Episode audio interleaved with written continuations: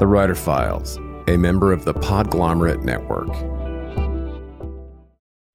I want to mention a great resource for writers, and this month's sponsor, Truth is the Arrow, Mercy is the Bow, a DIY manual for the construction of stories. I'll expound later in the show, but the short version is this long awaited book about the craft of creative writing from New York Times bestselling author Steve Almond sets out to debunk the well meaning but misguided myths that hold us back from writing our deepest and most honest work. Pick up a copy today of Truth is the Arrow, Mercy is the Bow, wherever you buy books. More soon. Greetings, scribes. I have got some exciting news to share. The Writer Files now has an exclusive Patreon community where subscribers will get exclusive access to uncut ad free interviews, a writer's happy hour, bonus breakdowns, and content from productivity and publishing experts each month. In the meantime, just head over to patreon.com slash the writer files. It's free to join Patreon to get a preview and you can upgrade anytime. That's patreon.com slash the writer files. Help us start something special. Rainmaker FM.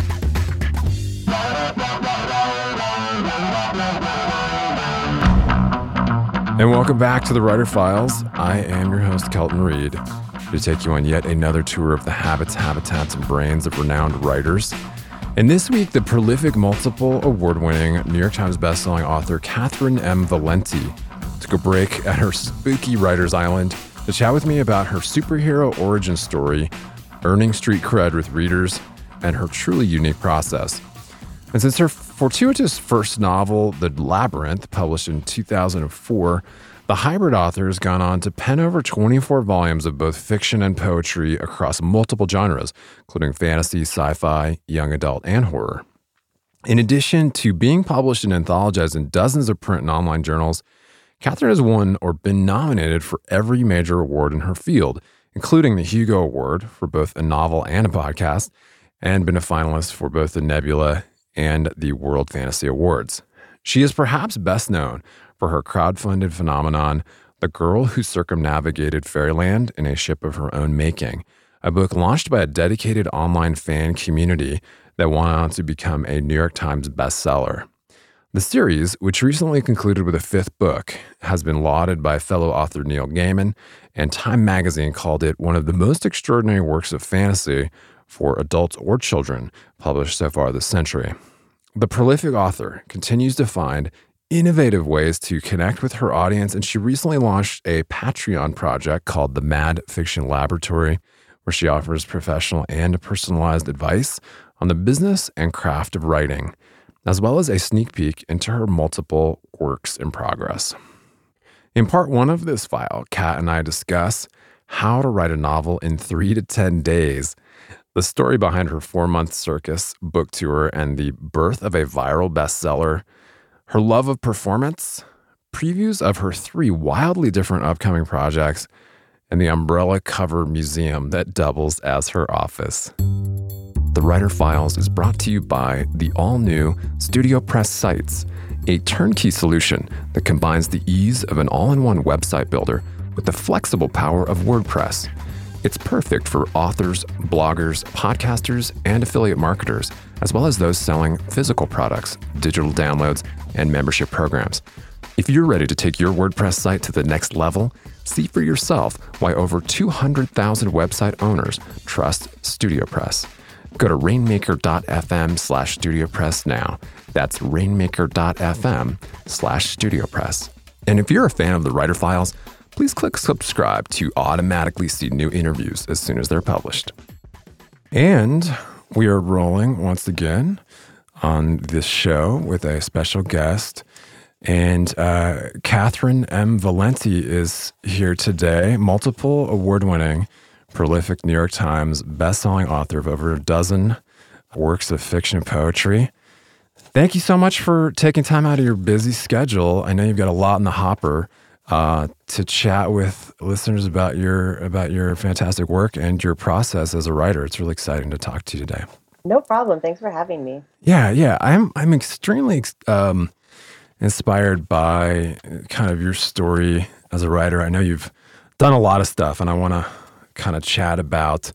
I guess maybe for listeners who aren't familiar with you and your your fantastic journey to where you are today, can you kind of give us a little bit of your just your origins as a writer and, and kind of how you got your start? I know you've done a ton, a ton of stuff. Yeah, my, my very minor superhero origin story. yeah. Um, yeah. So uh, my first novel came out when I was 25, uh, so uh, uh 12 years ago, um, and it was called The Labyrinth. It came out with Prime Books, which is a, a small press, independent press. Um, I had really uh, only just graduated from college um, a couple of years before, and uh, I had heard about NaNoWriMo, which was just, or NaNoWriMo, I always say NaNoWriMo, I know it's wrong, but uh, I, it had just started. It was only in its second year, and I had just graduated, and I was working as a professional fortune teller in Rhode Island. Um, wow. In a, in a, in a genuine tall Gothic tower. It was the, called the Old Armory in Newport, Rhode Island. Uh, and I hadn't really been writing a lot while I was in college because I was in such a academically rigorous program uh, that I just I had sort of fallen away from it. And um, most of what I had done up until that writing that first novel was poetry, and by most I mean all, uh, except for one short story I was required to write for class. I had done poetry just my whole life. Um, but I wanted to see if I could write a novel. I didn't know if I could, but I thought, what what do I have to lose? I'll give it a shot. It was October instead of November, and I didn't want to wait. And I was 22, so I was full of piss and vinegar and didn't know I couldn't do things yet. So I said 30 days is for wimps. I'm going to do it in 10. Wow. And I did, uh, which seems fully insane to me now. Uh, but I, I, I, between tarot readings, I would pull up my laptop, my little tiny laptop, and uh, and work on this book. Uh, and of course, I really I hadn't even thought about publishing it. I just wanted to see if it was something I could do and uh, I submitted it to a few independent publishers. I knew it was too weird for a you know a big New York publisher, and didn't really get any. I got a lot of rejection saying this is uh, the most beautiful thing we've ever read, and we're definitely not publishing it. So at 22, I didn't really know what to do with that, so I gave up for a while and just put it away. Um, and then I, I, was living in Japan. My my then husband, uh, ex husband, was a naval officer, and I started a live journal and one of the people that I got to know on LiveJournal was uh, Nick Mamatas, and he had just published his first book. So I left a comment on his LiveJournal asking uh, who I should be submitting to. Not like asking him to look at my work or anything, just just like who's out there that likes to publish weird stuff. He gave me a list, and I said, "Yeah, they've all rejected me, uh, except for Prime Books, and they're not open to submissions." And he said, "No, they are. They just don't want to read slush. So send me your book, and if I like it, I'll send it on." And I did, and he did and uh, I actually got an email from Jeff VanderMeer uh, saying, they're going to publish your book. I want to write the introduction. So when they email you to tell you that they're going to publish your book, uh, tell them you want me to write the introduction. Wow. and uh, so that was sort of how that first book happened. It was all very much kind of out of the blue. Um, and I, my second book, which I also published with Prime Books, was for the Blue Lake three day novel competition in which you're supposed to write a novel in three days, which is really a misnomer because it's supposed to be 30,000 words, which is not a novel by anybody's definition. uh, and the, the prize for that contest is a publishing contract. I did not win that prize, but um, Prime published that second book. And then I gave them a manuscript. And in an act of great magnanimousness, uh, my editor said, this is much more commercial than anything else you're you're writing, and I'm going to send it to my friend uh, at Bantam, Bantam Spectra, uh, and that was the manuscript that became The Orphan's Tales. Bantam Spectra took uh, a year and a half to get back to me, uh, and they said we really like it, but we want to see the second book in the series, which should be fine because your editor says it's almost done. I had not begun this book. I I don't know where my editor got that idea. So my last four months in Japan, as I was preparing a trans-Pacific move, was me just trying so hard to finish this book and uh, just about like setting foot back in america uh, i got an offer from bantam and that was my first sort of big new york book wow and so yeah that's sort of how it all got started back Yeah. in the early 2000s Jeez, and that's not even that long ago. But um, no i mean it is, it is and it isn't it, it feels like a lot longer ago sure. than it is but it, it and it doesn't in a very strange way time Yeah. is time is weird once you get older Sure. it does have a hyperbolic effect at times uh, when you think of it like that. But earlier in the show, I mentioned an invaluable resource for writers Truth is the Arrow, Mercy is the Bow, a DIY manual for the construction of stories based on three decades of writing, failing, and trying again. Author Steve Almond is a beloved professor at Harvard and Wesleyan and the acclaimed New York Times bestseller of 12 books of fiction and nonfiction. And in Truth is the Arrow, Mercy is the Bow, Steve employs the radical empathy he displayed as a co host of the Dear Sugars podcast with Cheryl Strayed, where they explored the joys and trials of storytelling to explode myths that hold us back from writing our deepest and truest work. The book includes chapters on plot, character, and chronology, but travels far beyond the earnest intentions of most craft books. It also includes writing prompts to generate new work. Pulitzer Prize winning author Richard Russo called it one of the best books on writing he's ever read, and also the funniest. Pick up a copy of Truth is the Arrow, Mercy is the Bow, a DIY manual for the construction of stories, wherever you buy books, and add it to your TBR today. And just a quick aside to revisit the exclusive Writer Files Patreon community where subscribers get access to uncut ad free interviews a writer's happy hour, bonus breakdowns, and a lot more. I know that for serious writers, it can be more distracting than ever to cut through the noise, stay productive, and home in on what's happening in the publishing industry. Over eight years, we've provided a looking glass into the habits of professional writers and publishing industry insiders. And as your humble host, I've decided to launch a membership based Patreon for serious scribes to cut through the noise, swap tips and tricks, and hang out with like minded peers. Just head over to patreon.com slash the writer files for bonus writing resources, monthly episode breakdowns, writer's happy hour, a community of your peers, ad-free episodes, and more. It's free to join to get a preview and you can upgrade anytime. That's patreon.com slash the writer files. Help us start something cool and special. Keep calm and write on. You know, uh, you've been you've won or been nominated for every major award in your field, which means you've written across these different genres, primarily Fairyland novels, and and mm-hmm. which you're uh, very well known for. You've got this, uh, you know, all these other fantastic speculative pieces, and and you've published in multiple, you know, kind of award winning publications. So, I mean, you've just done so much. So, the, the pr- prolific nature of it is that you're just work. It seems like you're working all the time. Um, writing all the time, but that may be just my impression looking at your kind of resume and all the stuff that you've done. But anyway, um, the crowd-funded phenomenon, The Girl Who Circumnavigated Fairyland uh, in a Ship of uh, Her Own Making, is fascinating to me because it, it started on LiveJournal. You mentioned LiveJournal, and mm-hmm. it, you kind of, uh, and then crowdfunded it, and, and yeah. it became this uh, New York Times bestselling book that then Neil uh, Gaiman – uh, blurbed and and yeah. can you can you talk a little bit about that? I mean, just yeah.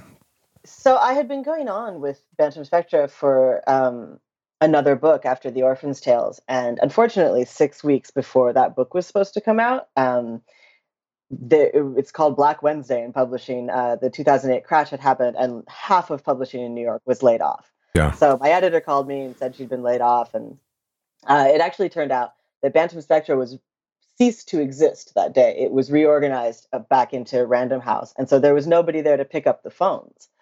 Uh, and we knew because you kind of get three strikes in New York. Like, you have three books that fail, you're going to have a real hard time breaking in again. Mm-hmm. And The Orphan's Tales hadn't failed. Um, it won a lot of awards and was very critically acclaimed, but like it hadn't had stellar sales. So we uh, had this very strong feeling that if Palimpsest, which was the next book, um, failed, like that was it. So I and my partner and uh, a dear, dear friend of mine named S.J. Tucker, who's a singer songwriter, decided to make it as much of a success as we could with knowing that there was one person uh, sitting at a secretarial desk at my publishers and uh, and there was just there's just nobody to do the work. Like we got a blurb from warren ellis and there was nobody in the office to tell them to put that on the cover of the book. Like that's what happened to publishing wow. uh, during this time, and nobody could sell a book uh, unless you were already this massive bestseller. Like there was no way you could sell a book at the end of 2008, beginning of 2009. Yeah. So we toured uh, from Maine to Los Angeles for four months, selling this book out of the back of SJ's tour van. Um, we had all these reading concerts, or SJ did an album based on palimpsest, and she would sing, and I would read. We picked up performers everywhere. It was the circus, and everywhere we went, people kept asking me about this one part of palimpsest because the main character in that book, uh, her favorite novel from when she was a little girl was The Girl Who Circumnavigated Fairyland in a Ship of Her Own Making. It was not real. It was just meant to be a little character piece uh, in Palimpsest, which is a very adult book, by the way. it's like Right. adult with a capital A and three X's. Um, and the like the first paragraph from Palimps for, from Fairyland is is in Palimpsest and nothing else. But as part of you know trying to do everything we could for this book, we made an alternate reality game, and one of the sort of Easter eggs was an Amazon order page for Fairyland. or a, a cover that I had mocked up out of an Arthur Rackham drawing and everything. Uh, and so people were like, "Eh, they're all out of stock on Amazon. Like, where can a copy of this? I'm like, well, you'll notice the URL still says catherynnevalente.com. Uh, this is just something we postmodern kids do from time to time. Yeah. Uh, but people just kept asking where they could get it. And when I got home, uh, my my partner had been laid off from two jobs within the, or got laid off from two jobs within six weeks of each other, uh, and we had we had just moved to Maine, uh, not even you know six months before, and didn't really have the money to move again uh, to to a better job, and so I was like, all right, well, I'm gonna do a serialized novel then on my website, uh, and I'll just put up a little donation button, and hopefully we can pay our rent and get some groceries this month. Mhm. And uh, I went through sort of my notes files looking for something that I didn't that I didn't think I would lose anything if I published it myself because uh, back then, you know, Kickstarter hadn't started up yet, or if it had, it had just started. Kindle was only just beginning to be a thing. Like, there's very much a feeling that if you self-publish something, like you were giving up the possibility of a big publisher. Uh, so I thought, well, nobody would ever publish a children's book that was so connected to an adult book with a capital A and three X's. So I'm not losing anything if I do Fairyland, and everybody wants to read Fairyland. I've been hearing about it for months now. Um, so I did. Every Monday, I posted a chapter of Fairyland, and I recorded myself reading it, which actually turned out to be I. I did it because I love to read out loud, and I'm good at it. I was an actress most of my life, but it turns out that I, I have um, a lot of vision impaired readers who, like, for the first time, could take part in this viral thing because uh, yeah, they could listen to it. And uh, I had a little donation button that said, give whatever you think the book is worth. If you don't think it's worth anything, don't worry about it. If you don't have any money, don't worry about it. Just enjoy it. Um, and it went viral within 24 hours. And Boing Boing was doing pieces on it, and IO9 and Neil Gaiman linked to it, and and it just it became this huge thing that saved us, you know, in a in a very very real and tangible way. Um, I uh, I remember being at a convention right after it really hit, and uh, somebody in the audience asked, "Well, you realize you can't go back and change anything because you've already posted it online." and I said, "Oh." Like it had never occurred to me uh, that that was going to be a problem. Um, and I mean, I kept a couple weeks ahead of the posting schedule, but but like again, much like writing the labyrinth in ten days instead of thirty, like I just ran ahead with something without knowing that I couldn't do it, and it worked out incredibly well. It won this Web Fiction of the Decade award Yeah. up against Girl Genius and Doctor Horrible and XKCD, all these things which are far more well known than me, even in the the organization that runs that, even in their roundup, they're like, we don't understand what happened. Uh, we don't know what this is, but uh, but Wow. apparently you do.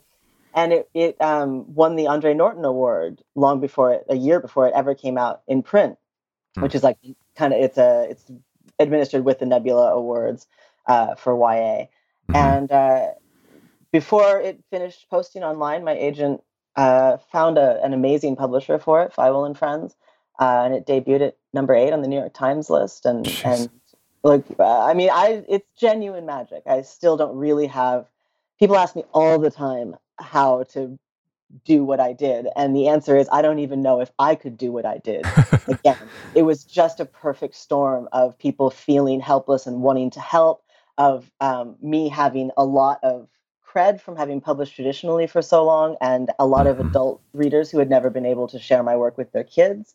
Uh, like, and and the hopefully the quality of the work and just who who picked it up and ran with it. Like it was just a lot of things had to come together to make it happen, and uh, and it was incredible. Wow, wow. Uh, it's truly inspiring story, uh, to say the least.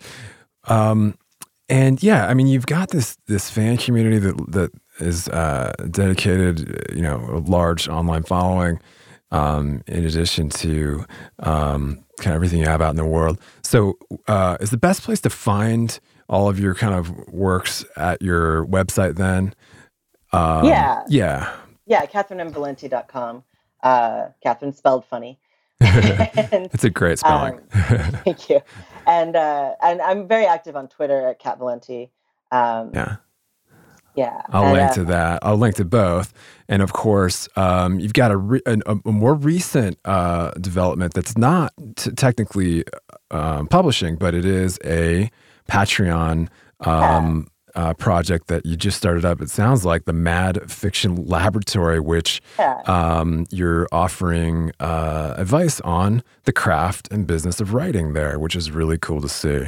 So I'll link to that as well. Did you want to say anything about that? Um, yeah. Um, so we've just started it. So this is like the third day that it's existed. Um, and basically, it's every month I will be uh, for for, subscri- for subscribers, patrons, I'll be putting out um, an essay, as you say, about the craft and business of writing, but a funny one that makes it entertaining. Uh, imp- important to note because a lot of those things are just so dry and uh, and I, I mean I remember when I was first starting out, just reading endless, endless articles about like how to write a hit book and how to get an agent and how to you know write a good sentence, and most of them like the best you could hope for is if it was written in a very serious inspirational tone.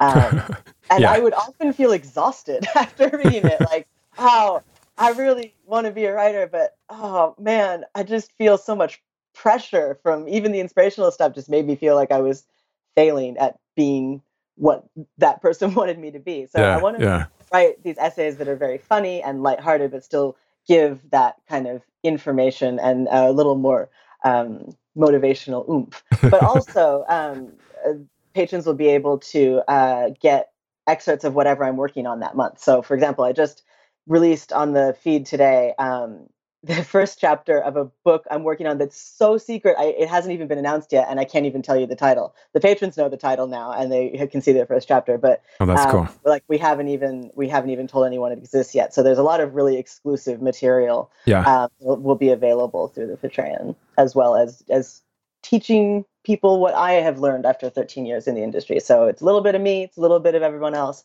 and hopefully we can make uh, mad science together. yeah, yeah. I'm kind of imagining it being like the opposite of the James Patterson uh, teaches Yeah. writing master class, where he looks so serious and like, you know, these these close-ups of his no. forehead and Yeah, no, I, I have bangs, so you don't see any of my forehead. good. But, uh, This episode is brought to you by Visit Williamsburg.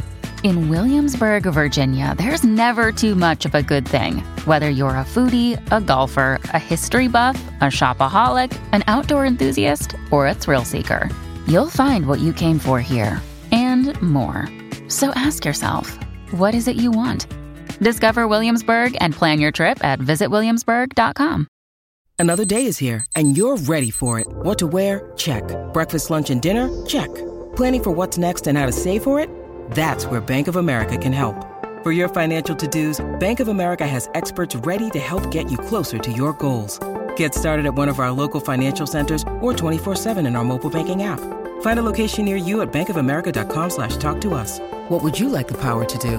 Mobile banking requires downloading the app and is only available for select devices. Message and data rates may apply. Bank of America and a member FDIC. I, I, I mean, writing is a serious business and it can be incredibly stressful. So I think that uh, making it as fun as possible is the way to get things done. It's if you feel the Yeah.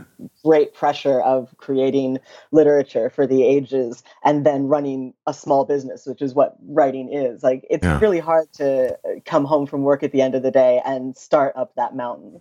For sure, for sure. Well, that's great. Um, we will definitely link to that um, and point listeners at that one.